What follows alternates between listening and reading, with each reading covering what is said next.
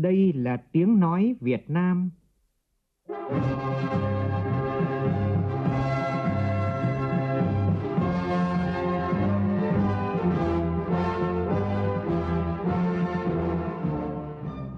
là tiếng nói Việt Nam, phát thanh từ Hà Nội, thủ đô nước Cộng hòa xã hội chủ nghĩa Việt Nam.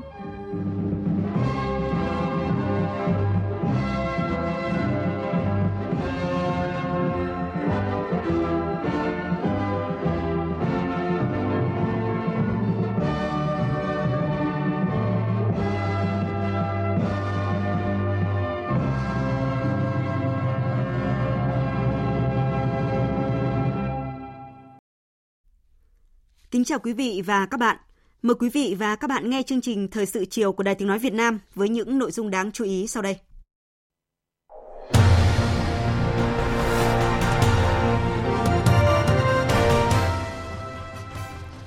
Chủ tịch nước Nguyễn Xuân Phúc và Thủ tướng Chính phủ Phạm Minh Chính tiếp Bộ trưởng Quốc phòng Nhật Bản đang có chuyến thăm chính thức Việt Nam. Chủ tịch Quốc hội Vương Đình Huệ kết thúc tốt đẹp chuyến thăm và làm việc tại ba nước châu Âu, đạt được nhiều kết quả thiết thực có ý nghĩa, đóng góp cho việc tăng cường đối ngoại đa phương cũng như trong quan hệ hợp tác song phương giữa Việt Nam với các nước. Sân bay quốc tế Vân Đồn đón 345 khách có hộ chiếu vaccine về từ Mỹ. Tại Thừa Thiên Huế, do ảnh hưởng của bão số 5, 34 người dân mắc kẹt trong rừng và 12 người hiện chưa liên lạc được. Trong phần tin quốc tế, căng thẳng giữa Israel và Palestine lại gia tăng khi quân đội Israel vừa không kích giải Gaza sau khi Palestine bắn rocket sang lãnh thổ nước này. Trung Quốc phát hiện ca bệnh COVID-19 có thời gian ủ bệnh lên tới 38 ngày.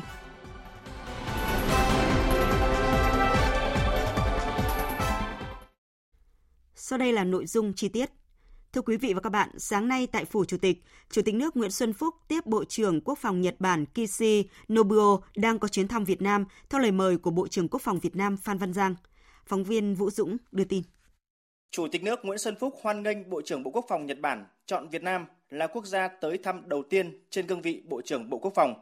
Chủ tịch nước nhắc lại, trước đó, Thủ tướng Nhật Bản Suga Yoshihide cũng đã chọn Việt Nam là nước thăm đầu tiên khi nhậm chức thể hiện Nhật Bản hết sức coi trọng mối quan hệ sâu sắc với Việt Nam. Chủ tịch nước Nguyễn Xuân Phúc đánh giá cao nỗ lực của hai bộ quốc phòng hai nước trong việc tổ chức hoạt động giao lưu cấp cao trong bối cảnh đại dịch.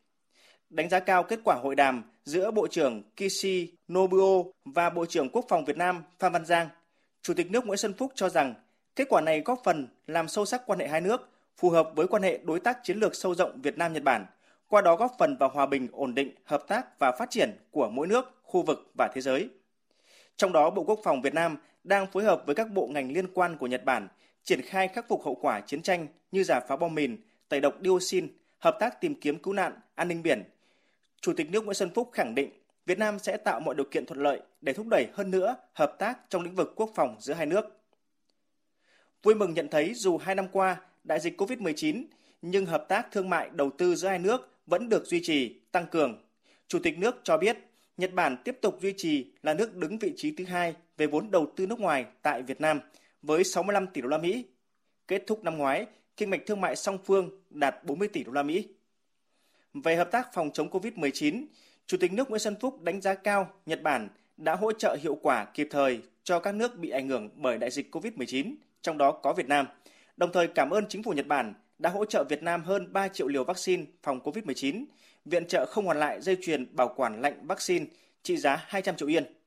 Thời gian tới, Chủ tịch nước đề nghị Nhật Bản tiếp tục hỗ trợ vaccine cũng như giúp Việt Nam tiếp cận các nguồn vaccine khác, hỗ trợ Việt Nam sản xuất vaccine và trang thiết bị y tế.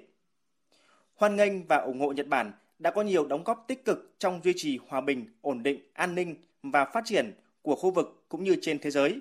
Chủ tịch nước Nguyễn Xuân Phúc đồng thời đánh giá cao lập trường của Nhật Bản về đảm bảo an ninh, an toàn, tự do hàng hải, hàng không tại Biển Đông, giải quyết tranh chấp, bất đồng bằng các biện pháp hòa bình trên cơ sở tôn trọng luật pháp quốc tế, đặc biệt là Công ước Liên Hợp Quốc về luật biển 1982, cũng như tuyên bố ứng xử của các bên ở Biển Đông DOC. Trân trọng cảm ơn Chủ tịch nước Nguyễn Xuân Phúc dành thời gian tiếp, Bộ trưởng Quốc phòng Nhật Bản bày tỏ đánh giá cao Chủ tịch nước Nguyễn Xuân Phúc đã có nhiều đóng góp thúc đẩy quan hệ hai nước thời gian qua trên mọi cương vị đảm nhiệm, đồng thời khẳng định Việt Nam là đối tác quan trọng hàng đầu của Nhật Bản ở khu vực. Bộ trưởng vui mừng thông báo với Chủ tịch nước về kết quả hội đàm rất tốt đẹp giữa ông và Bộ trưởng Quốc phòng Việt Nam Phan Văn Giang và mong muốn hai nước cần tăng cường hơn nữa trong lĩnh vực quốc phòng, thúc đẩy hợp tác trên cơ sở các thỏa thuận đã ký kết. Nhật Bản tiếp tục tích cực triển khai hợp tác với Việt Nam trong khắc phục hậu quả chiến tranh, tìm kiếm cứu nạn, an ninh biển. Về phòng chống COVID-19, Nhật Bản cam kết sẽ tiếp tục hợp tác với Việt Nam để kiểm soát dịch bệnh và sẵn sàng hợp tác hỗ trợ Việt Nam phòng chống dịch. Cũng vào sáng nay tại trụ sở chính phủ, Thủ tướng Phạm Minh Chính đã tiếp Bộ trưởng Bộ Quốc phòng Nhật Bản Kishi Nobuo đang có chuyến thăm chính thức Việt Nam. Phóng viên Vũ Khuyên đưa tin. Trong không khí tin cậy, cởi mở và chân thành, Thủ tướng hoan nghênh ngài Kishi Nobuo chọn Việt Nam là quốc gia tới thăm đầu tiên trên cương vị Bộ trưởng Bộ Quốc phòng. Thủ tướng đánh giá cao và khẳng định sẽ tạo điều kiện để quan hệ hợp tác quốc phòng song phương tiếp tục phát triển thiết thực hiệu quả, góp phần thúc đẩy quan hệ hai nước tiếp tục đi vào chiều sâu. Thủ tướng Phạm Minh Chính và Bộ trưởng Bộ Quốc phòng Nhật Bản khẳng định tiếp tục thúc đẩy quan hệ đối tác chiến lược sâu rộng, phát triển lành mạnh, ổn định, bền vững lâu dài vì thịnh vượng và phát triển của mỗi nước, góp phần bảo đảm hòa bình, ổn định và phát triển trong khu vực và trên thế giới. Thủ tướng Phạm Minh Chính khẳng định, Đảng, Nhà nước, Chính phủ và nhân dân Việt Nam coi Nhật Bản là một trong những đối tác quan trọng hàng đầu, có độ tin cậy cao trong chính sách đối ngoại của Việt Nam. Việt Nam đang thực hiện chính sách đối ngoại độc lập, tự chủ, đa phương hóa, đa dạng hóa, chủ động tích cực hội nhập quốc tế toàn diện sâu rộng, có hiệu quả, là bạn bè tốt, là đối tác tin cậy và là thành viên có trách nhiệm của cộng đồng quốc tế. Việt Nam hoan nghênh những đóng góp tích cực của Nhật Bản và ủng hộ Nhật Bản ngày càng có vai trò lớn hơn trong duy trì hòa bình, ổn định và phát triển của khu vực cũng như trên thế giới. Thủ tướng gửi lời cảm ơn Nhật Bản đã hỗ trợ Việt Nam hơn 3 triệu liều vaccine ngừa COVID-19, viện trợ không hoàn lại 200 triệu yên để bảo quản vaccine và đã tạo điều kiện thuận lợi cho công dân Việt Nam sinh sống, học tập và làm việc tại Nhật Bản. Thủ tướng nhấn mạnh, Đại dịch là vấn đề toàn cầu nên cần cách tiếp cận toàn cầu, cần sự đoàn kết và chung tay của tất cả các nước để ứng phó.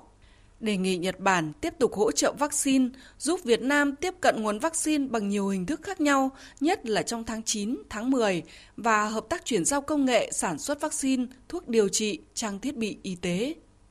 Thủ tướng đề nghị phía Nhật Bản tiếp tục dành các dự án ODA mới, ưu tiên cho phát triển hạ tầng chiến lược, khuyến khích hỗ trợ doanh nghiệp Nhật Bản tăng cường đầu tư vào Việt Nam, đa dạng hóa chuỗi cung ứng, hỗ trợ phát triển công nghiệp phụ trợ, đổi mới sáng tạo gắn với chuyển giao công nghệ, nhất là công nghệ cao, xanh sạch, tăng cường hợp tác chuyển đổi số, thúc đẩy sớm mở cửa thị trường tiêu thụ thuận lợi cho nông thủy sản của Việt Nam. Việt Nam sẽ tiếp tục tạo môi trường đầu tư minh bạch, thuận lợi và sẵn sàng đồng hành, giải quyết các khó khăn vướng mắc của các doanh nghiệp nước ngoài, trong đó có các doanh nghiệp Nhật Bản. Đồng thời, tạo điều kiện thuận lợi cho công dân Việt Nam sinh sống, làm việc và học tập tại Nhật Bản. Mong hai bên phối hợp nối lại việc đi lại bình thường giữa hai nước khi điều kiện cho phép. Đồng tình với các ý kiến của Thủ tướng Chính phủ Phạm Minh Chính, Bộ trưởng Bộ Quốc phòng Nhật Bản Kishi Nobuo đánh giá cao nỗ lực của chính phủ Việt Nam trong kiểm soát và ứng phó với đại dịch COVID-19, khẳng định sẽ trao đổi với các cơ quan liên quan để tiếp tục viện trợ vaccine cho Việt Nam, phối hợp chặt chẽ với Việt Nam, các nước, các tổ chức quốc tế để ứng phó hiệu quả với đại dịch COVID-19. Bộ trưởng Kishi Nobuo khẳng định quan hệ quốc phòng hai nước đã bước vào giai đoạn phát triển mới, nhấn mạnh Việt Nam ngày càng có vai trò chiến lược quan trọng. Nhật Bản sẽ tiếp tục hợp tác với Việt Nam trong các lĩnh vực Việt Nam ưu tiên như khắc phục hậu quả chiến tranh, gìn giữ hòa bình Liên Hợp Quốc, chuyển giao thiết bị công nghệ quốc phòng và tìm kiếm cứu nạn. Cũng tại buổi tiếp, hai bên đã trao đổi các vấn đề quốc tế và khu vực. Về vấn đề trên biển, trong đó có Biển Đông và Biển Hoa Đông, Thủ tướng Phạm Minh Chính khẳng định quan điểm của Việt Nam là duy trì hòa bình, ổn định, an ninh, an toàn và tự do hàng hải và hàng không, giải quyết các tranh chấp bất đồng trên biển bằng các biện pháp hòa bình qua tiến trình ngoại giao trên cơ sở tôn trọng luật pháp quốc tế, trong đó có Công ước Liên Hợp Quốc về luật biển 1982 bảo vệ lợi ích hợp pháp chính đáng của các nước. Về các vấn đề khu vực khác, Việt Nam ủng hộ tiến trình hòa bình phi hạt nhân hóa bán đảo Triều Tiên, nghiêm túc thực hiện các nghị quyết liên quan của Hội đồng Bảo an Liên Hợp Quốc. Phía Nhật Bản khẳng định ủng hộ các nước ASEAN về vấn đề Myanmar, trong đó có việc thực hiện triển khai đồng thuận 5 điểm đã được lãnh đạo cao cấp ASEAN thông qua nhằm mang lại hòa bình, ổn định và cuộc sống an toàn cho người dân. Trước đó, tại buổi hội đàm giữa Bộ trưởng Bộ Quốc phòng Đại tướng Phan Văn Giang và Bộ trưởng Bộ Quốc phòng Nhật Bản Kishi Nobuo, hai bên đều khẳng định trong giai đoạn phát triển mới của quan hệ hợp tác quốc phòng Việt Nam Nhật Bản, hai bên sẽ tích cực thúc đẩy các hoạt động hợp tác, đặc biệt là các chương trình giao lưu cấp cao và hợp tác đa phương nhằm đóng góp tích cực cho hòa bình, ổn định, phát triển của khu vực và trên thế giới. Thưa quý vị và các bạn, Trưa nay, Chủ tịch Quốc hội Vương Đình Huệ và đoàn đại biểu cấp cao Quốc hội nước ta đã về tới Hà Nội, kết thúc tốt đẹp chuyến thăm và làm việc tại ba nước châu Âu. Ngay sau khi chuyên cơ chở đoàn đại biểu cấp cao Quốc hội Việt Nam đáp xuống sân bay quốc tế Nội Bài, Văn phòng Quốc hội đã chủ trì phối hợp với Bộ Y tế, Ủy ban Trung ương Mặt trận Tổ quốc Việt Nam tổ chức lễ bàn giao vaccine phòng COVID-19, thiết bị, vật tư y tế và kinh phí được ủng hộ trong chuyến công tác châu Âu của đoàn đại biểu cấp cao Quốc hội Việt Nam. Tham dự chứng kiến lễ bàn giao có Chủ tịch Quốc hội Vương Đình Huệ, Phó Chủ tịch Thường trực Quốc hội Trần Thanh Mẫn và Chủ tịch Ủy ban Trung ương Mặt trận Tổ quốc Việt Nam Đỗ Văn Chiến cùng đại diện lãnh đạo một số bộ ngành và các thành viên chính thức của đoàn đại biểu cấp cao Quốc hội Việt Nam. Phóng viên Lại Hoa đưa tin. Ngay sau khi xuống sân bay dưới sự chứng kiến của Chủ tịch Quốc hội Vương Đình Huệ, chủ nhiệm văn phòng Quốc hội Bùi Văn Cường đã thay mặt đoàn công tác trao tặng vaccine, thiết bị, vật tư y tế và tiền mặt do cá nhân tổ chức tặng Việt Nam nhân chuyến công tác của Chủ tịch Quốc hội cho Bộ Y tế và Ủy ban Trung ương Mặt trận Tổ quốc Việt Nam.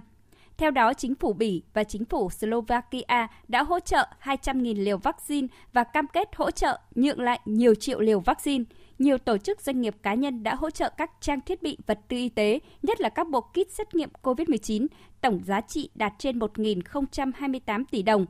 Bên cạnh đó, cộng đồng người Việt Nam tại Séc và tại Áo cũng đã tặng 365 triệu đồng ủng hộ thành phố Hồ Chí Minh và quỹ phòng chống COVID-19. Việc đoàn đại biểu cấp cao Quốc hội Việt Nam trở về Hà Nội cùng nhiều hàng hóa viện trợ ủng hộ của chính phủ các nước và các tổ chức cá nhân về phòng chống dịch bệnh COVID-19 đã góp phần tăng cường nguồn lực vật chất và tinh thần đáp ứng nhu cầu cấp bách của hệ thống y tế Việt Nam trong bảo vệ tính mạng, sức khỏe của nhân dân và công tác phòng ngừa COVID-19, đồng thời góp phần quan trọng vào thành công chung của chuyến công tác đầu tiên của lãnh đạo cấp cao Đảng, Nhà nước tới Liên minh châu Âu, một đối tác quan trọng hàng đầu của Việt Nam sau 2 năm gián đoạn vì đại dịch COVID-19. Tổng thư ký chủ nhiệm văn phòng Quốc hội Bùi Văn Cường khẳng định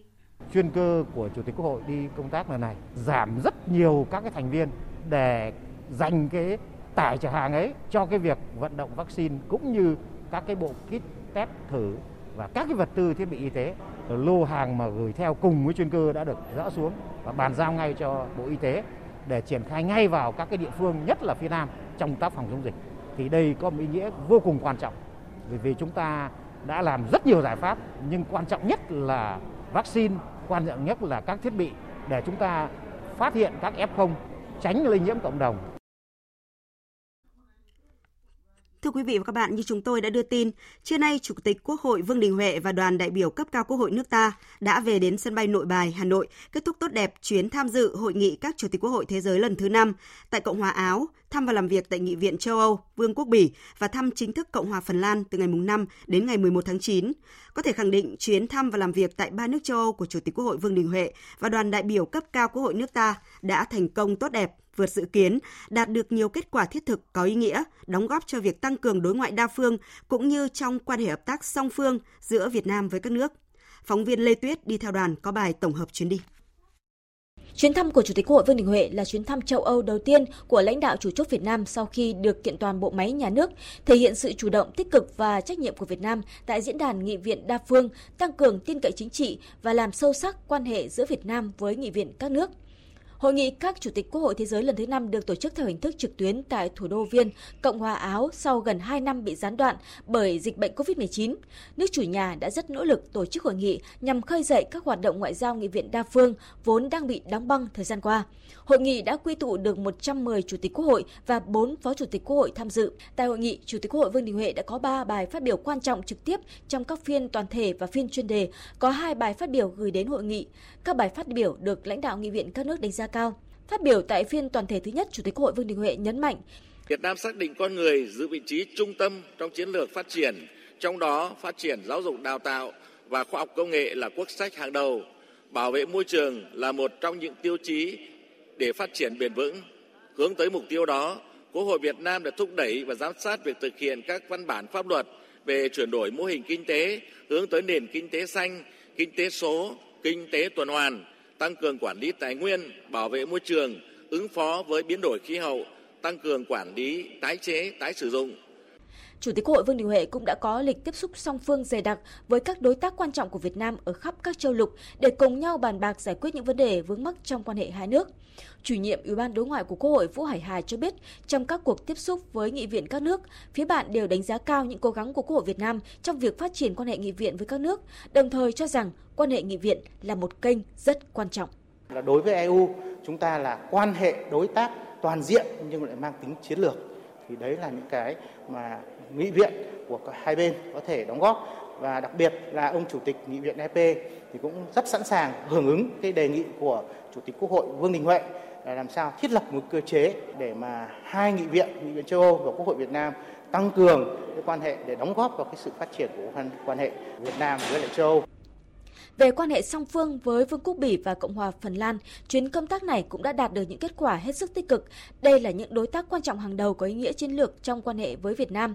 Theo Thứ trưởng Bộ Ngoại giao Tô Dũng, Chủ tịch Quốc hội Vương Đình Huệ đã có các cuộc thăm và làm việc với hơn 20 lãnh đạo cao cấp của các nước và trao đổi về các vấn đề rất cụ thể nhằm thúc đẩy quan hệ hợp tác song phương giữa Liên minh châu Âu cũng như các nước châu Á. Các nhà lãnh đạo của ờ, châu Âu đều bày tỏ hết sức là hoan nghênh, coi trọng cái chuyến thăm của Chủ tịch Quốc hội. Ờ, coi đây là một cái cơ hội hết sức là ờ, quý để mà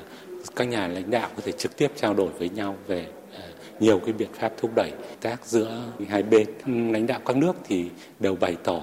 cái coi trọng cái quan hệ đối Việt Nam và mong muốn là làm sâu sắc hơn nữa quan hệ đối tác uh, chiến lược cũng như là đối tác uh, quan trọng với Việt Nam ở khu vực Đông Nam Á cũng như khu vực châu Á Thái Bình Dương. Chuyến thăm làm việc tại châu Âu của Chủ tịch Quốc hội Vương Đình Huệ không chỉ làm sâu sắc mối quan hệ nghị viện mà còn có trọng trách gặp lãnh đạo cấp cao nhất của Liên minh châu Âu, Nghị viện châu Âu để bàn bạc thúc đẩy quan hệ giữa Việt Nam và Liên minh châu Âu. Đây là đối tác quan trọng hàng đầu của Việt Nam. Chủ tịch Quốc hội Vương Đình Huệ cho biết Tại các cuộc hội kiến với Chủ tịch Hội đồng châu Âu và hội đàm với Chủ tịch Nghị viện châu Âu, hai bên quyết tâm đưa quan hệ đối tác toàn diện có ý nghĩa chiến lược giữa Việt Nam và Liên minh châu Âu lên một tầm cao mới, đồng thời có nhận thức rất sâu sắc về việc thúc đẩy Nghị viện các nước thành viên EU sớm phê chuẩn Hiệp định EVIPA. Chủ tịch Quốc hội Vương Đình Huệ cho rằng hai bên cũng đã có nhận thức rất là sâu sắc và cũng đề nghị các doanh nghiệp chúng ta ủng hộ thúc đẩy nghị viện các nước thành viên để chúng ta sớm phê chuẩn được hiệp định bảo hộ đầu tư giữa hai nước. Chúng tôi ví là một con chim có hai cánh một động lực là thương mại một động lực là đầu tư. Để bảo vệ lợi ích cho các nhà đầu tư đầu tư Việt Nam cũng như của châu Âu,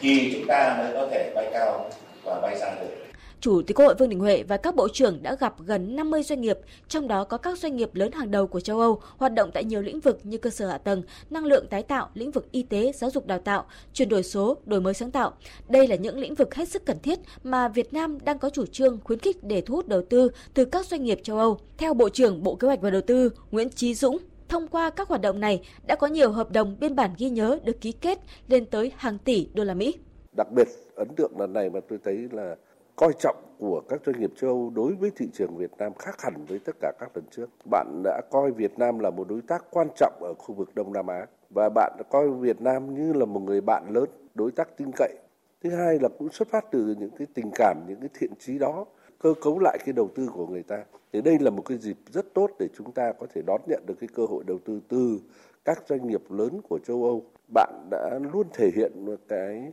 thiện trí khi mà cho chúng ta được tiếp cận chuyển giao công nghệ. Đây là một vấn đề hết sức là mới. Bộ trưởng Bộ Công Thương Nguyễn Hồng Diên cho biết sau một năm thực hiện EVFTA, ngoài những kết quả đã đạt được, rất đáng ghi nhận qua các cuộc tiếp xúc song phương với các đối tác, xu thế sẽ có nhiều các mặt hàng nông nghiệp, nông sản của Việt Nam vào được thị trường châu Âu trong tương lai gần. Thông điệp của Việt Nam mang đến các doanh nghiệp châu Âu lần này là nếu đầu tư vào Việt Nam không phải chỉ để tìm đến thị trường 100 triệu dân của Việt Nam mà còn hướng tới 600 triệu dân của khu vực ASEAN và rộng hơn là với 5 tỷ dân của khu vực châu Á. Bởi Việt Nam là thành viên đầy đủ của 17 hiệp định thương mại tự do thế hệ mới, điều này đã được lãnh đạo các nước trong Liên minh châu Âu ghi nhận và đánh giá cao vai trò của Việt Nam.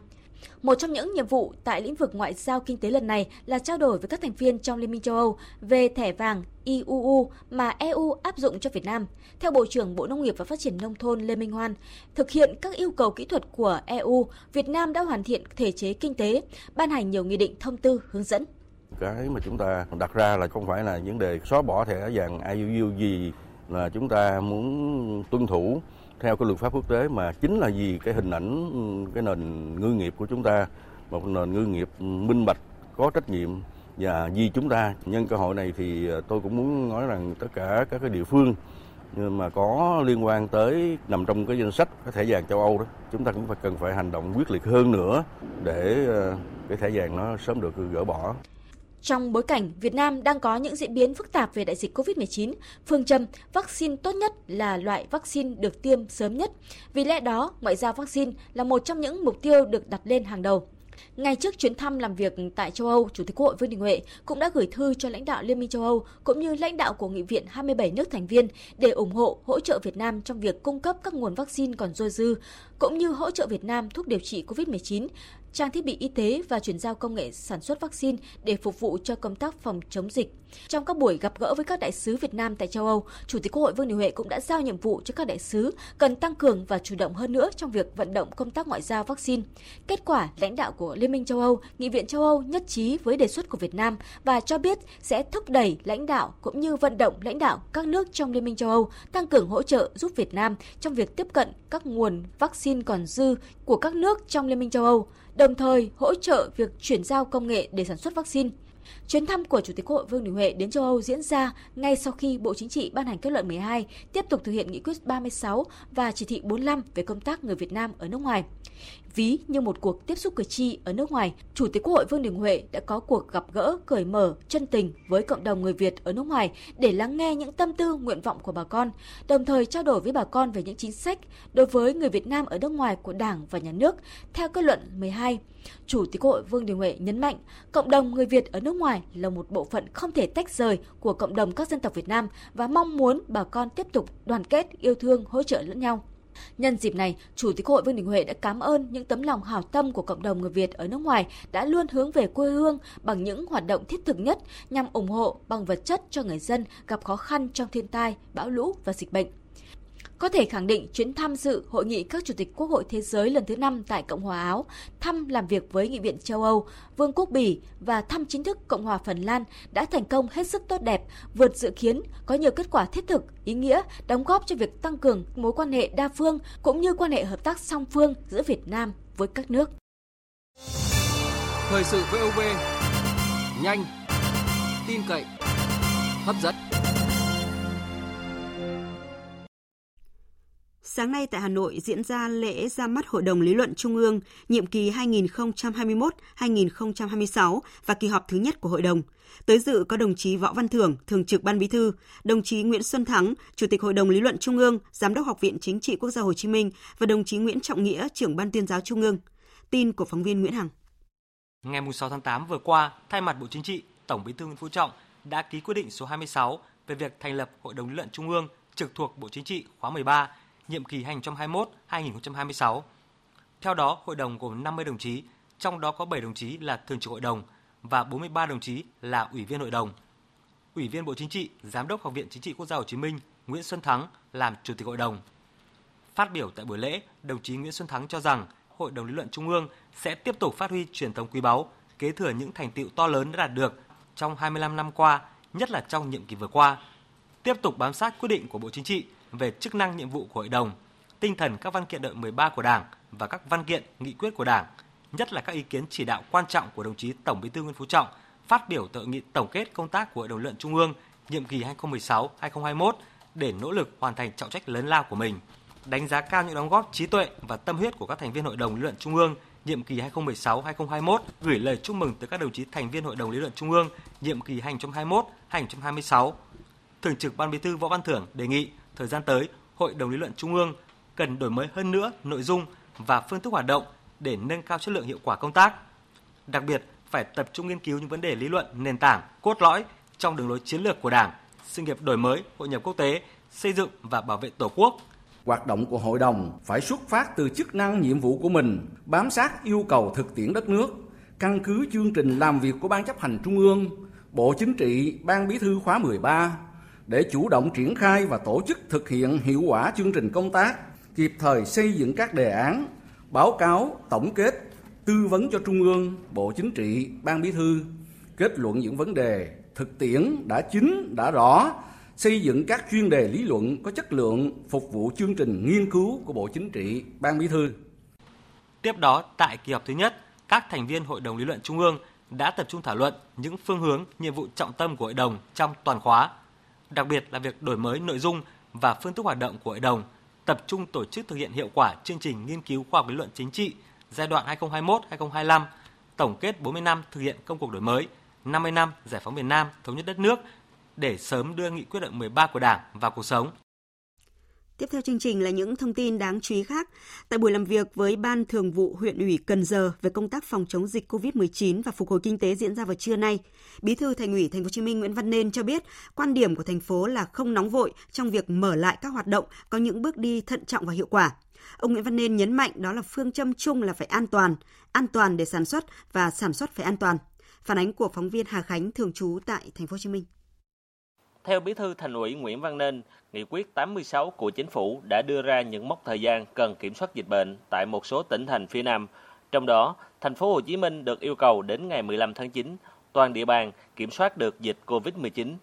Đến giờ này, những phấn đấu của thành phố đã tập trung nỗ lực thực hiện đúng tinh thần thực hiện giãn cách xã hội một cách triệt để, nghiêm ngặt, quyết liệt và có hiệu quả. Tuy nhiên, đối chiếu với những chỉ tiêu mà Bộ Y tế đưa ra, căn cứ vào tình hình diễn biến của thành phố Hồ Chí Minh thì có nhiều nơi chưa đạt được. Trong đó, Cần Giờ, Củ Chi, quận 7, một số quận huyện khác đang thẩm định thì mới tiệm cận với những tiêu chí đấy và vẫn đang phấn đấu. Theo ông Nguyễn Văn Nên, thành phố phải tiếp tục làm thêm một thời gian nữa để những kéo giảm những chỉ số, những hoạt động tiến triển một cách ổn định thì lúc đó thành phố tự tin chuẩn bị bước vào giai đoạn mới. Hiện nay, lãnh đạo thành phố đang chuẩn bị những chiến lược cho thời kỳ bình thường mới để thực hiện mục tiêu kép, trong đó gồm 10 chiến lược về y tế, an sinh xã hội, khoa học công nghệ, huy động các nguồn lực an ninh quốc phòng, dân vận, hệ thống chính trị, vân vân. Bí thư Thành ủy Nguyễn Văn Nên nói: Chúng ta không thể quét sạch cái F0 trong một thời gian nhất định và chúng ta cũng không thể thực hiện giãn cách nghiêm ngặt kéo dài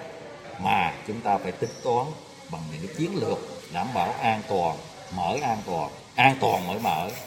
sản xuất kinh doanh các hoạt động khác để cho vừa đảm bảo được cái chống dịch vừa đảm bảo được sức khỏe của nền kinh tế. Chứ nếu không thì chúng ta sẽ có thể chống dịch thành công nhưng chúng ta sẽ bị khủng hoảng cái khác nghiêm trọng hơn.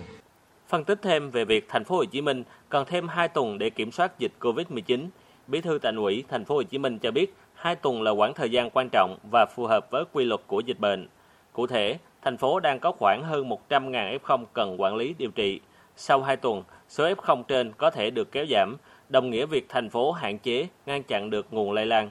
Ngoài ra, thành phố đang có tốc độ tỷ lệ người dân được tiêm vaccine COVID-19 ở mức cao và sau 2 tuần, kháng thể của những người được tiêm chủng sẽ được nâng lên, tạo những hiệu quả về mặt dịch tễ.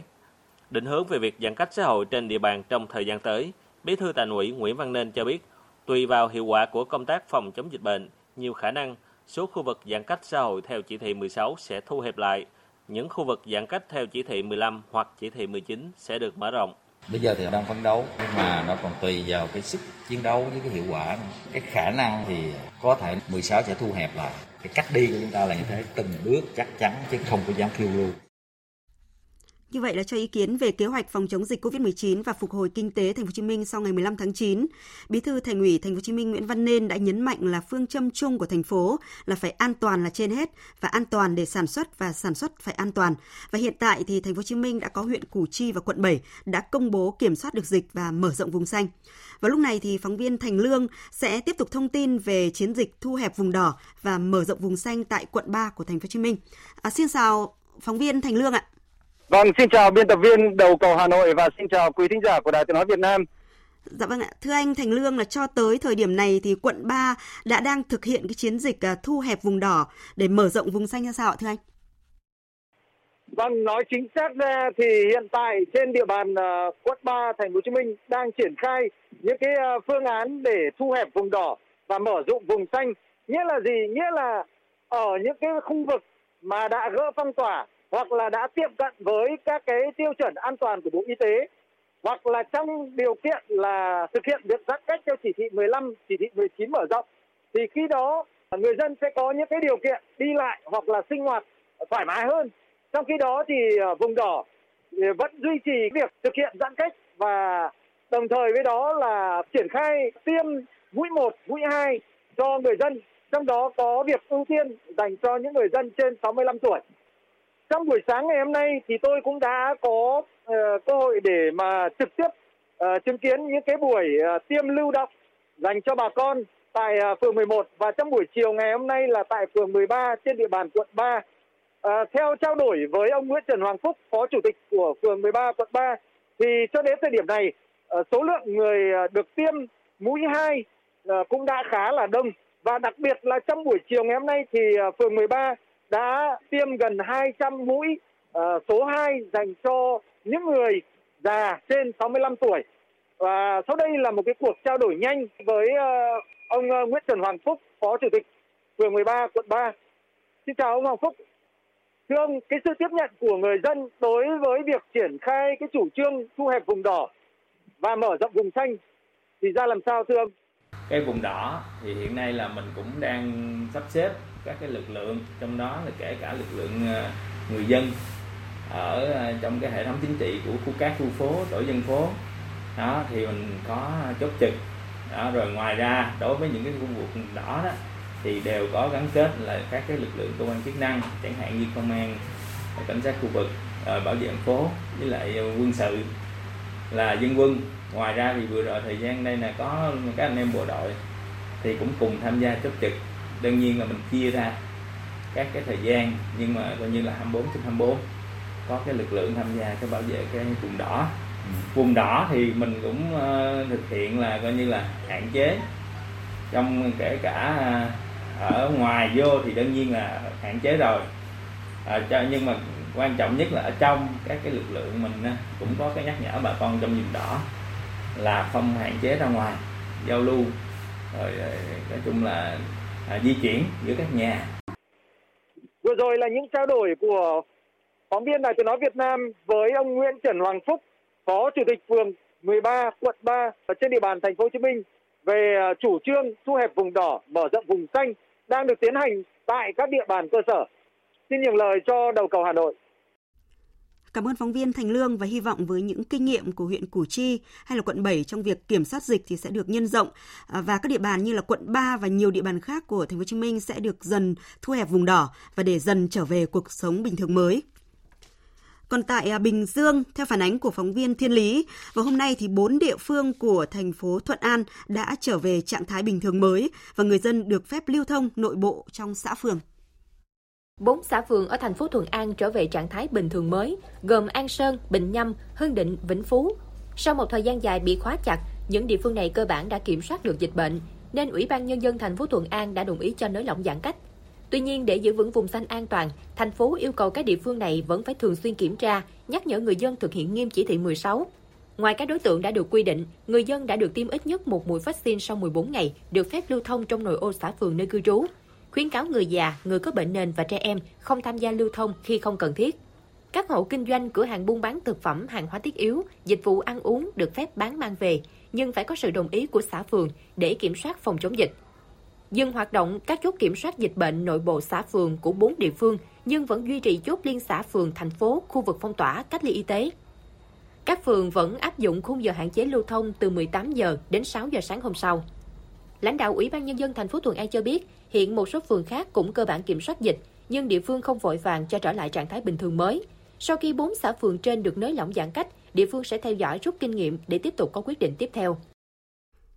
Tại thành phố Hà Nội với việc triển khai nhiều biện pháp thì một số khu vực đã được dỡ phong tỏa hoặc là thu hẹp cách ly y tế. Vào đúng giờ 0 giờ ngày hôm nay, Hà Nội chính thức gỡ bỏ lệnh phong tỏa tại phường Trương Dương sau 40 ngày giãn cách khu vực ngõ 24 Kim Đồng, phường Giáp Bát, quận Hoàng Mai cũng đã được dỡ bỏ phong tỏa và khu vực này với hơn 1.900 nhân khẩu đã bị phong tỏa từ ngày 25 tháng 8. Quận Đống Đa cũng vừa quyết định điều chỉnh vùng cách ly y tế đối với hai phường Văn Trương và Văn Miếu. Người dân có thể đi mua hàng theo ngày và đến các cơ sở y tế, ngoài ra có thể đi lao động và công tác. Tuy nhiên, quận Đống Đa vẫn duy trì cách ly y tế hơn 700 nhân khẩu tại một số cụm dân cư ở các phố Ngô Tất Tố, Trần Quý Cáp và Trung Tả. Như vậy là đến hôm nay các ổ dịch từng là điểm nóng ở Hà Nội hiện đã cơ bản được kiểm soát và khống chế. Cũng theo thông tin từ Sở Y tế thành phố Hà Nội thì chỉ riêng ngày hôm qua, Hà Nội đã tiêm hơn 411.000 mũi tiêm vaccine phòng COVID-19. Đây là ngày có số lượng mũi tiêm cao nhất kể từ khi thành phố tăng tốc tiêm vaccine cho người dân. Từ ngày 9 tháng 9 thì Hà Nội tăng tốc tiêm vaccine diện rộng trên toàn địa bàn và tổng cộng là đã tiêm được hơn 4 triệu mũi vaccine phòng COVID-19. Đến ngày 15 tháng 9, Hà Nội đạt mục tiêu là tất cả người dân toàn thành phố đều được tiêm mũi 1, trong đó thì có nhóm đối tượng dễ bị tổn thương là trên 65 tuổi sống trên địa bàn thành phố. Ở ghi nhận của phóng viên Mạnh Phương. Nhằm giúp Hà Nội nói chung và quận Long Biên nói riêng triển khai việc tiêm vaccine diện rộng, đảm bảo đúng kế hoạch của Ủy ban nhân dân thành phố Hà Nội. Những ngày qua, 820 bác sĩ của tỉnh Bắc Giang cùng với các thiết bị y tế, phương tiện kỹ thuật phục vụ và theo dõi sau tiêm đã xuống hỗ trợ cho hơn 100 điểm tiêm và lấy mẫu xét nghiệm diện rộng. Để đảm bảo giãn cách trong quá trình tiêm vaccine, Ủy ban nhân dân quận Long Biên đã tiến hành tổ chức tiêm tại các điểm trường học trên địa bàn. Khu vực tiêm được bố trí thoáng đãng, các tổ dân phố được bố trí tiêm theo giờ để đảm bảo giãn cách. Ông Vũ Văn Năm, tổ trưởng tổ dân phố số 15, phường Đức Giang cho biết. Tổ sẽ phân công theo niên gia một, từng niên gia một theo từng khối múi giờ, ví dụ niên gia một từ một rưỡi cho đến 2 giờ. Đấy, và mỗi một giờ là người ta tiêm hàng trăm người giãn cách xã hội để tránh tình trạng như các phường khác. Mặc dù vậy, tại một số điểm tiêm vaccine, nhiều người dân vẫn do tâm lý lo lắng đã đến không đúng giờ quy định, dẫn đến việc số người quá đông, không đảm bảo giãn cách. Một người dân nêu ý kiến. Khi tập trung đổ xô vào thì nguy hiểm. Thực chất thì bây giờ là người ta bố trí là từng tổ một, từng giờ một, đến giờ thì mới được vào. Để đẩy nhanh tiến độ tiêm vaccine mũi 1 cho toàn dân, các phường xã trên địa bàn đã bố trí việc sắp xếp lại lịch tiêm cụ thể. Từ ngày hôm nay, tổ chức tiêm vào cả buổi tối, vừa đảm bảo tiến độ, vừa đảm bảo thời tiết mát mẻ cho người dân, đặc biệt là người trên 65 tuổi. Tính đến thời điểm hiện tại, quận Long Biên đã xét nghiệm diện rộng cho gần 83.000 hộ dân, đạt 94%, tiêm chủng được trên 90.000 người, đạt 66% kế hoạch. Ông Nguyễn Minh Quốc, Phó Giám đốc Trung tâm Y tế quận Long Biên cho biết. Chúng tôi đang đảm bảo cung ứng cái lượng vaccine đủ để cho việc mà tiêm chủng thành cái mục tiêu. Thì hiện tại bây giờ cái lượng vaccine hiện có để chúng tôi tiêm thì à, đủ được à, cho đến hết buổi sáng ngày mai. Còn tiếp theo nữa thì chúng tôi sẽ còn phải thiếu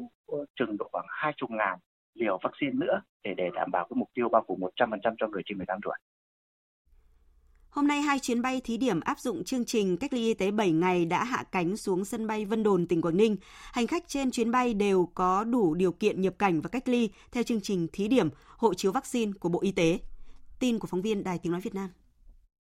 Đầu giờ chiều nay, gần 350 hành khách trên hai chuyến bay của Vietnam Airlines khởi hành từ Hoa Kỳ đã hạ cánh an toàn tại cảng hàng không quốc tế Vân Đồn. Theo đúng quy trình, toàn bộ hành khách được khử khuẩn, đo thân nhiệt, xuất trình giấy chứng nhận đã tiêm đủ 2 mũi vaccine, giấy xét nghiệm âm tính với virus SARS-CoV-2 trong 72 giờ và các giấy tờ tùy thân cần thiết khác. Đây là những điều kiện bắt buộc để công dân được rút ngắn thời gian cách ly y tế từ 14 ngày xuống còn 7 ngày theo công văn 6288 của Bộ Y tế. Ông Phạm Ngọc Sáu, Giám đốc Cảng Hàng không Quốc tế Vân Đồn cho biết, hai chuyến bay hạ cánh cách nhau khoảng một giờ đồng hồ, nên sân bay Vân Đồn cùng các cơ quan chuyên môn đã chủ động chia hành khách thành các nhóm, ưu tiên người già, người khuyết tật, phụ nữ có thai để đảm bảo công tác an ninh, an toàn chống dịch. Toàn bộ hành khách trên hai chuyến bay hôm nay sẽ được cách ly y tế 7 ngày tại các khách sạn trên địa bàn thành phố Hạ Long, tỉnh Quảng Ninh theo chương trình thí điểm hộ chiếu vaccine của Bộ Y tế. Ông Nguyễn Văn Tuấn, giám đốc công ty vận chuyển khách Thành Đạt, đơn vị duy nhất được Sở Y tế và Bộ Chỉ huy quân sự tỉnh Quảng Ninh chấp thuận phương án vận chuyển hành khách từ sân bay Vân Đồn về nơi cách ly cho biết. Công ty tôi đã bố trí ờ, 15 xe để đón 345 ờ, công dân về ờ, khách sạn Vinpearl để cách ly. Trên xe thì chúng tôi xếp là đúng theo cái quy trình à, giãn cách. Tôi được ờ, thứ nhất là Sở Y tế và đặc biệt nhất là Bộ Chỉ huy quân sự tỉnh đồng ý cho chúng tôi được đón và cũng là giám sát từ các cái quy trình nào là lái xe đi đứng mỗi một chuyến chúng tôi cũng đều cho lái xe đi test Covid. Trước đó, ngày 4 tháng 9, chuyến bay mang số hiệu VN5311 chở 297 công dân Việt Nam từ Nhật Bản đã hạ cánh an toàn tại cảng hàng không quốc tế Vân Đồn, Quảng Ninh. Sau khi nhập cảnh tại sân bay Vân Đồn, hành khách đã di chuyển về khách sạn Novotel Hạ Long, Quảng Ninh, thực hiện cách ly y tế tập trung 7 ngày, rút ngắn 7 ngày so với quy định bình thường. Tiếp theo chương trình, mời quý vị và các bạn nghe tin áp thấp nhiệt đới khẩn cấp. Hồi 16 giờ ngày hôm nay 12 tháng 9, vị trí tâm áp thấp nhiệt đới ở khoảng 15,3 độ Vĩ Bắc, 109,1 độ Kinh Đông, ngay trên vùng biển từ Đà Nẵng đến Quảng Ngãi. Sức gió mạnh nhất vùng gần tâm áp thấp nhiệt đới mạnh cấp 6 đến cấp 7, giật cấp 9. Bán kính gió mạnh cấp 6, giật cấp 8, khoảng 50 km tính từ tâm áp thấp nhiệt đới. Dự báo trong 12 giờ tới, áp thấp nhiệt đới hầu như ít dịch chuyển, sau đó di chuyển chậm theo hướng Tây Tây Bắc, mỗi giờ đi được khoảng 5 km và suy yếu thành một vùng áp thấp. Sức gió mạnh nhất ở trung tâm vùng áp thấp giảm xuống dưới cấp 6. Vùng nguy hiểm trên biển trong 12 giờ tới, gió mạnh cấp 6, giật cấp 8, từ vị tuyến 14,5 đến 16,5 độ Vĩ Bắc, phía tây kinh tuyến 110 độ Kinh Đông. Toàn bộ các hoạt động trong vùng nguy hiểm đều có nguy cơ cao chịu tác động của gió mạnh, sóng lớn và lốc xoáy. Cảnh báo gió mạnh và sóng lớn trên biển. Ở vùng biển từ Thừa Thiên Huế đến Quảng Ngãi, bao gồm huyện đảo Lý Sơn, Cù Lao tràm có gió mạnh cấp 6, cấp 7, giật cấp 9, sóng biển cao từ 2 đến 4 mét, biển động. Cảnh báo gió mạnh trên đất liền, trong tối nay, vùng ven biển khu vực từ Đà Nẵng đến Quảng Ngãi có gió mạnh cấp 5, cấp 6, giật cấp 8. Cảnh báo mưa lớn trên đất liền, trong đêm nay ở khu vực từ Đà Nẵng đến phía Bắc Quảng Ngãi có mưa to, có nơi mưa rất to, với lượng mưa phổ biến từ 50 đến 100, có nơi trên 150 mm.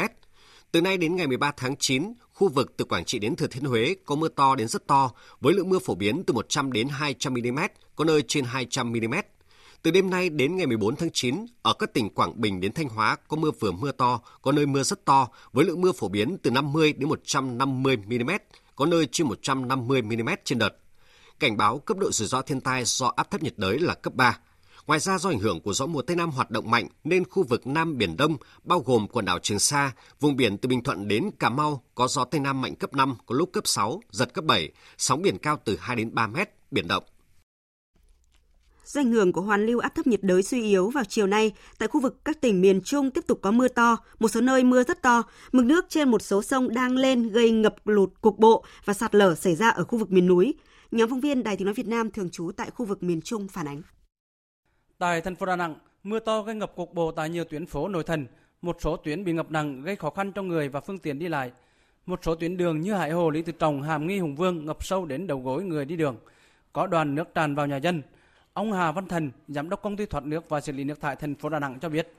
trưa nay, một trạm bơm xử lý nước tại Thuần Phước gặp sự cố. Chỉ vận hành được một máy, không kịp bơm xử lý nên xảy ra hiện tượng ngập nặng tại khu vực Hải Hồ. Vì cái chỗ hai hồ bây giờ ban sự cố cái máy bơm ngập hơi sau có hai máy bơm mà bị sự cố một cái không không bơm một cái thành ra là không kịp đang điều động ở đây nên nó khẩn trương tập trung xử lý đây mưa lớn gây sạt lở một số tuyến đường các huyện miền núi tỉnh Quảng Nam. Giao thông bị chia cắt. Các xã vùng cao Phước Thành, Phước Lộc, Phước Kim, Phước Công, huyện Phước Sơn hiện vẫn bị cô lập, nhiều nhà dân có nguy cơ bị sạt lở.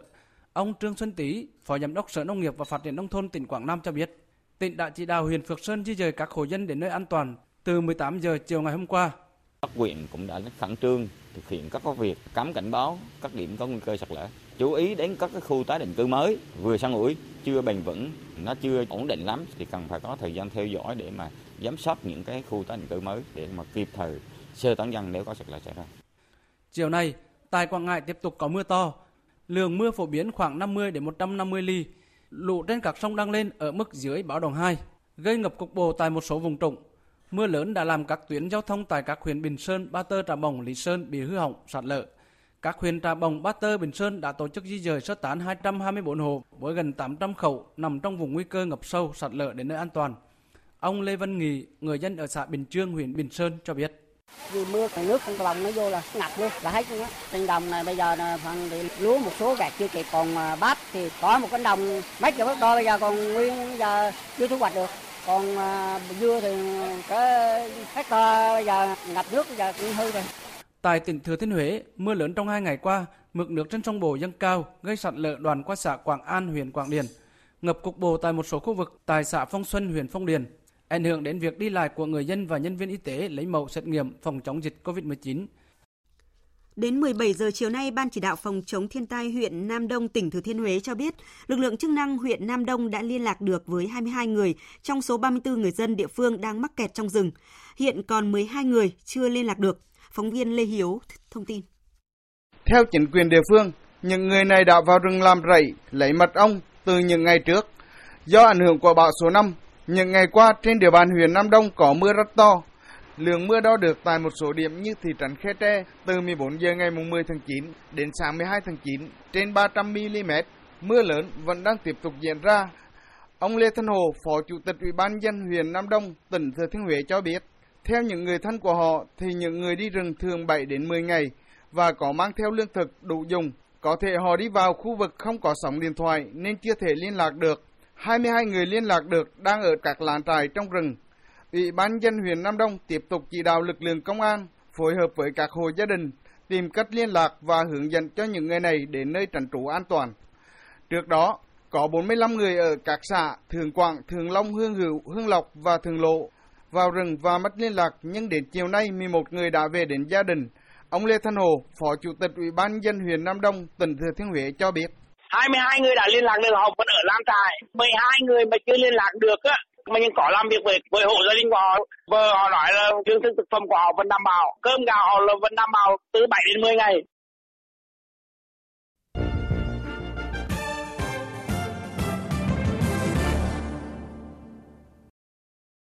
Xin chuyển sang các thông tin về tình hình dịch COVID-19 trên các nước khác. Đó là sau hơn nửa tháng tuyên bố kiểm soát được dịch COVID-19 trong cộng đồng ở thành phố Nam Kinh, Trung Quốc lại phát hiện gần 40 trường hợp nhiễm SARS-CoV-2 ở thành phố Phủ Điền, tỉnh Phúc Kiến, miền Đông Nam nước này trong ngày hôm qua. Các chuyên gia nghi ngờ rằng là vụ bùng phát mới có thể do một bệnh nhân vừa trở về Phù Điển từ Singapore và đáng chú ý là ca bệnh này là một trường hợp có thời gian ủ bệnh siêu dài lên tới 38 ngày và chỉ được phát hiện sau 9 lần xét nghiệm và một lần xét nghiệm kháng thể. Chuyển sang các tin đáng chú ý khác, đó là các máy bay của Israel vừa không kích vào các địa điểm ở giải Gaza trong bối cảnh căng thẳng trên biên giới giữa giải Gaza và Israel trong nhiều ngày qua. Phóng viên Ngọc Thạch theo dõi khu vực Trung Đông đưa tin. Các cuộc không kích của Israel nhằm vào một số địa điểm và khu đất nông nghiệp ở trung tâm giải Gaza và nhiều cơ sở của Hamas bao gồm một địa điểm dùng để cất giấu vũ khí, một khu vực dùng để chế tạo tên lửa, một đường hầm dưới lòng đất và cơ sở huấn luyện. Truyền thông địa phương của Palestine đưa tin rằng các cuộc không kích của Israel cũng nhằm vào một địa điểm ở thành phố Khan Yunis ở phía nam giải Gaza và một địa điểm khác trên con đường ven biển phía tây thành phố Rafah miền nam nước này. Các cuộc không kích không gây ra thương vong. Trong khi đó, Israel cho biết vụ tấn công nhằm đáp trả hai tên lửa được phóng từ giải Gaza và miền nam Israel trong 24 giờ qua. Căng thẳng leo thang khi Israel truy lùng các tù nhân Palestine trốn thoát khỏi nhà tù ở Israel. Hamas tuyên bố sẽ leo thang các cuộc đối đầu với Israel. Quý vị và các bạn đang nghe chương trình Thời sự chiều của Đài Tiếng Nói Việt Nam. Tiếp theo chương trình là trang tin thể thao.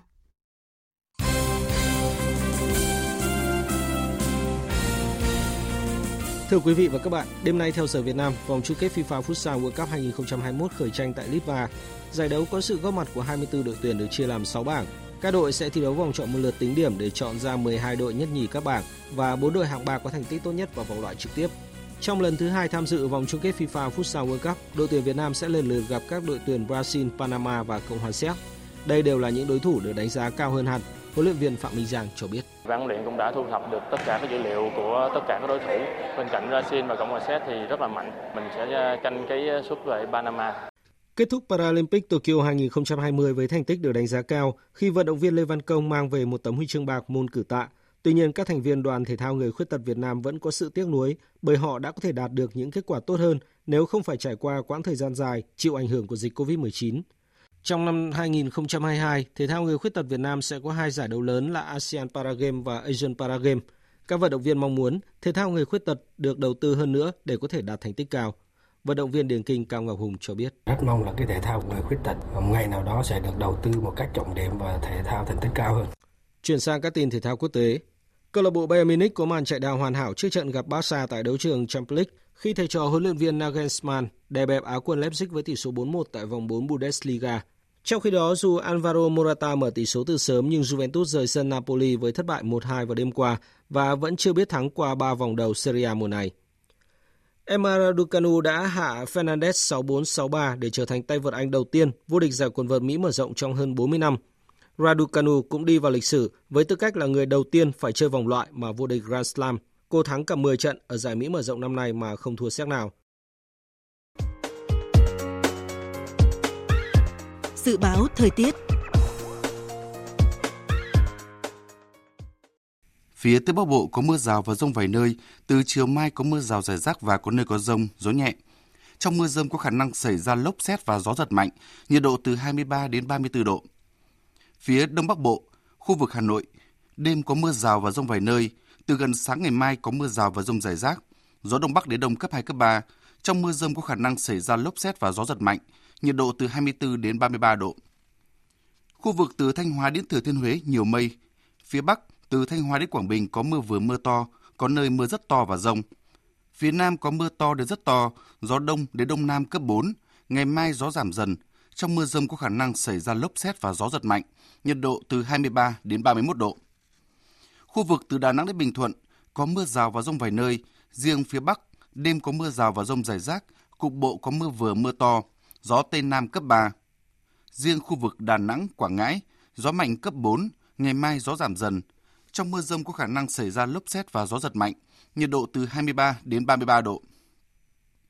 Tây Nguyên và Nam Bộ có mưa rào và rông vài nơi, riêng chiều và tối có mưa rào và rải rác có rông, cục bộ có mưa vừa mưa to, gió Tây Nam cấp 2, cấp 3. Trong mưa rông có khả năng xảy ra lốc xét, mưa đá và gió giật mạnh, nhiệt độ từ 19 đến 31 độ. Nam Bộ từ 23 đến 32 độ. Dự báo thời tiết biển Vịnh Bắc Bộ có mưa rào rải rác và có nơi có rông, trong mưa rông có khả năng xảy ra lốc xoáy và gió giật mạnh. Tầm nhìn xa trên 10 km, giảm xuống từ 4 đến 10 km trong mưa. Gió đông đến đông nam cấp 4, cấp 5. Vùng biển từ Quảng Trị, Quảng Ngãi có mưa rào và rông rải rác. Trong mưa rông có khả năng xảy ra lốc xoáy. Tầm nhìn xa trên 10 km, giảm xuống từ 4 đến 10 km trong mưa. Gió đông nam cấp 5. Riêng phía nam đêm có lúc cấp 6, giật cấp 7, biển động. Ngày mai gió giảm. Vùng biển từ Bình Định đến Ninh Thuận có mưa rào và rông rải rác, trong mưa rông có khả năng xảy ra lốc xoáy và gió giật mạnh, tầm nhìn xa trên 10 km, giảm xuống từ 4 đến 10 km trong mưa, gió Tây Nam cấp 5. Vùng biển từ Bình Thuận Cà Mau có mưa rào và rông rải rác, trong mưa rông có khả năng xảy ra lốc xoáy, tầm nhìn xa trên 10 km, giảm xuống từ 4 đến 10 km trong mưa. Gió Tây Nam cấp 5, có lúc cấp 6, giật cấp 7, biển động. Vùng biển từ Cà Mau đến Kiên Giang, khu vực Bắc Biển Đông khu vực quần đảo Hoàng Sa thuộc thành phố Đà Nẵng và Vịnh Thái Lan có mưa rào và rông rải rác. Trong mưa rông có khả năng xảy ra lốc xoáy và gió giật mạnh. Tầm nhìn xa trên 10 km, giảm xuống từ 4 đến 10 km trong mưa, gió Tây Nam cấp 4, cấp 5. Khu vực giữa và Nam Biển Đông và khu vực quần đảo Trường Sa thuộc tỉnh Khánh Hòa có mưa rào và rông rải rác. Trong mưa rông có khả năng xảy ra lốc xoáy và gió giật mạnh. Tầm nhìn xa trên 10 km, giảm xuống từ 4 đến 10 km trong mưa, gió Tây Nam cấp 5, có lúc cấp 6, giật cấp 7, biển động. Quý vị và các bạn vừa nghe chương trình Thời sự chiều của Đài Tiếng Nói Việt Nam. Chương trình do các biên tập viên Nguyễn Hằng và Hải Quân cùng kỹ thuật viên Uông Biên thực hiện, chịu trách nhiệm nội dung Hoàng Trung Dũng. Cảm ơn quý vị và các bạn đã quan tâm theo dõi.